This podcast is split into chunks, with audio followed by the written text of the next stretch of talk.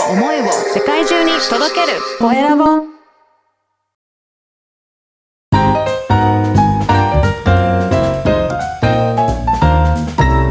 ポッドキャストの配信で人生が変わる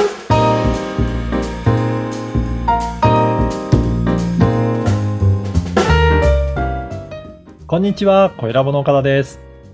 こんにちは、インタビュアーの鈴木沙子です。岡田さん、今回もよろしくお願いいたします。よろしくお願いします。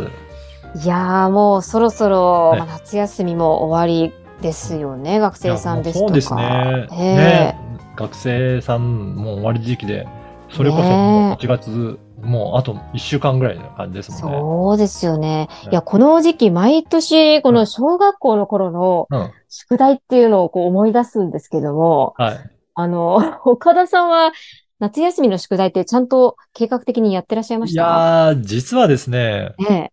私一回もまともに終わったことがないなと思って、今年こそは今年こそはというふうに、毎年はい毎年を思っていて、ええ。高校卒業まで結局一回も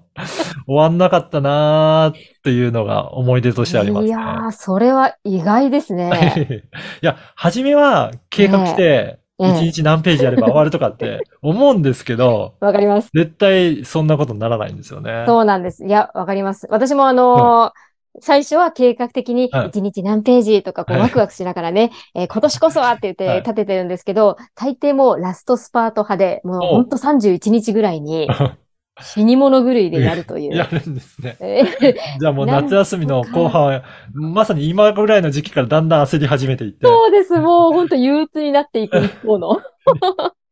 いやー、それぞれでもね、頑張ってましたよね。あの頃はね。いや皆さんね、どうやってね、過ごしましたかね。過ごしてるんでしょうか。さはいてさて、今回は、うんえーどんなテーマで、まあ、前回もね、あの、ポッドキャストの配信者の実態調査についてお話しいただきましたが、はい、そうですね。はい今回もその続きとして、ええ特にですね、SNS との比較についてお話ししたいなと思います。はい。ポッドキャストは SNS っていうよりも、まあ、一方的に発信するものなので、他の SNS ですね。例えばはい Twitter とか Instagram と、まあ、どういうふうな違いがあるんだろうとか、使い分けているんだろうっていうところを、これもアンケートでいろいろ聞いてみました。ええでええその結果ですね、まあ、ポッドキャストを拡散するためにはどうしてますかっていうようなご質問には、やっぱり Twitter、Instagram、Facebook など、SNS とかでシェアしていきながら、やっぱりひポッドキャストを広めていってるそうなんですね。ああ、でやっぱり SNS のね、力ってね、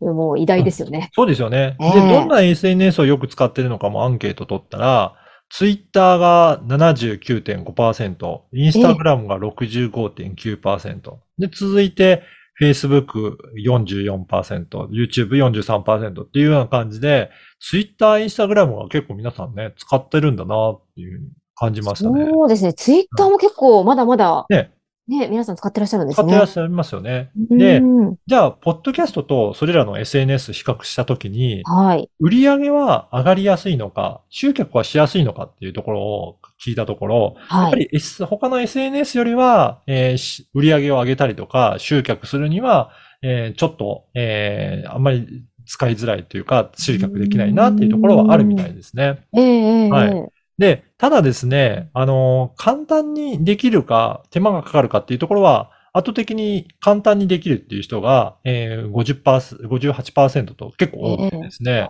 あ、やっぱり、ポッドキャストって気軽にできる、そういったメディアだなというふうに感じてるんだなと思いますね。そうですよね。やっぱり、この SNS でやるとなると、まあ YouTube とかもそうですけれども、うんやっぱ発信、配信するときの手間っていうのはかなりかかりますよね。そうですよね。うん。だからやっぱりそこは比較的、あの、簡単なんだなというふうに感じてますね。るほど。はい。で、一番大きな特徴が出たなと思うのが、はい。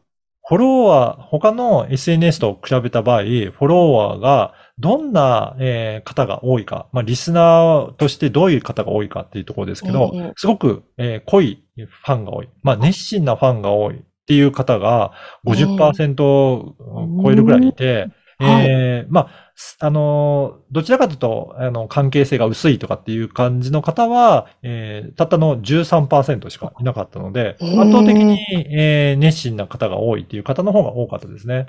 はい。で、あとは、関係性、リスナーさんとの関係性ですけど、ええ。好意的な方があ多いと感じるか、批判的な方が多いと感じるかっていうことも、圧倒的に好意的なファンの方が多いというふうに感じたのが、えー67%。で、批判的な人が多いと感じたのは2%しかいなかったので、本当これも圧倒的な差が出たなと思いますね。そうですね。やはりその分野に、あの、配信者の方が発信してらっしゃることに対して、ご興味を持ってうん、こう、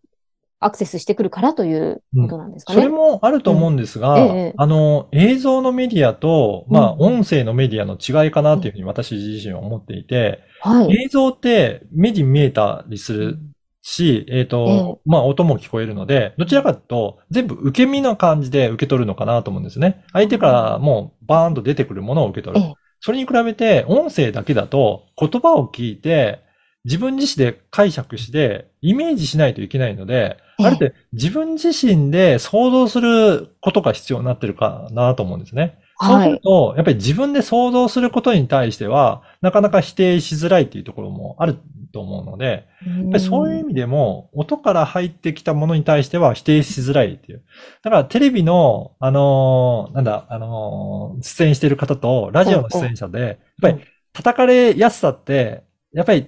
ね、テレビの方が批判されることって多いのかなっていう感じがする、そうで。すね。言われてみれば。うん。というのがあるので、ええそういった意味だと、やっぱり好意的な人がどんどん集まって、そういった濃いファンが増えていくんだなっていうところは、このアンケート結果からもすごくうん明確に出たなと思いますね。ええそういういい関係性で、こう、番組を続けられるっていうのは、やはり、こう、配信者にとってもうん、リスナーにとってもいいですよね。いいですよね。ええだから、本当に薄い関係性の人が1万人集まるよりも、濃いファンが100人ぐらいだけど、いるっていう方が、実は結果的にはすごいいいサービスになっていくんじゃないかなっていう感じはしますけどね。なるほど。うんいや、面白いですね。こういう比較っていうのはね。だから、やっぱり集めたりする、まあ、あの、バズったりとかそういったことをしないし、フォロワーも増やすのは大変なんだけど、すごく濃いファンが集められるのがこのポッドキャストの特徴だなっていうのが、すごく現れてきたので、ぜひこれも参考にいただけたらなと思います。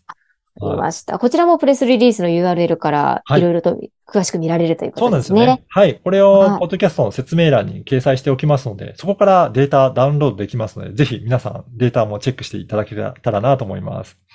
はい。今回は、ポッドキャスト配信者実態調査、特に SNS との比較ということでお伝えいたしました。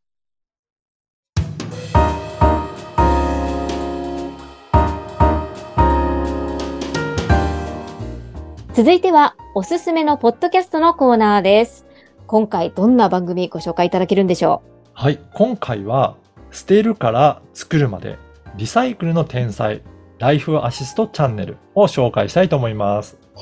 まさに今の時代に、こうね、読まれるような、そうですね。ねえ、聞かれるようなテーマですね。はい。もともとこのアシストさんっていうのは、ええ廃棄物処理を、えーされていらっしゃる会社なんですけど、ええ実は、あの、引っ越しとか、なんかオフィスの移転とかすると、やっぱり、お、大きなものも片付ける機会になるのかなと思うんですよね。ええ。まあ粗大ゴミとかバーッといっぱい出たりするときに、そのあたりを、えーまあ、丸ごと、えー引き取っていただいて、で、その後に、えーまあ、そのリフォームっていうところまでも手掛けていらっしゃるので、もうそこにアシストさんにおお願いすれば、全部処分からリフォームして新しくするところまで全部一貫してやっていただけるような、そういった会社なんですよ。そ、そんな会社さんがあるんですね。そうなんですよね。ええで、どんなことができるのかっていうことを番組を通じて、あの、丁寧に、えーご紹介いただけるので、なんかこういった、なんかオフィスのところとか、えー移転とか、なんか引っ越しがあるよって言ったときは、なんかそのお話を聞いていただけると、どんなポイントで考えていったらいいのかっていうところまで、すごくわかりやすいんじゃないかなと思いますので、ぜひチェックいただけるといいと思います。なるほど。えー今回は、捨てるから作るまでリサイクルの天才、ライフアシストチャンネル、おすすめポッドキャストとしてご紹介いたしました。ポッドキャストに関することやビジネスに関することを記載しているメルマガも配信しています。説明文に記載の URL からご登録ください。岡田さん、今回もありがとうございました。ありがとうございました。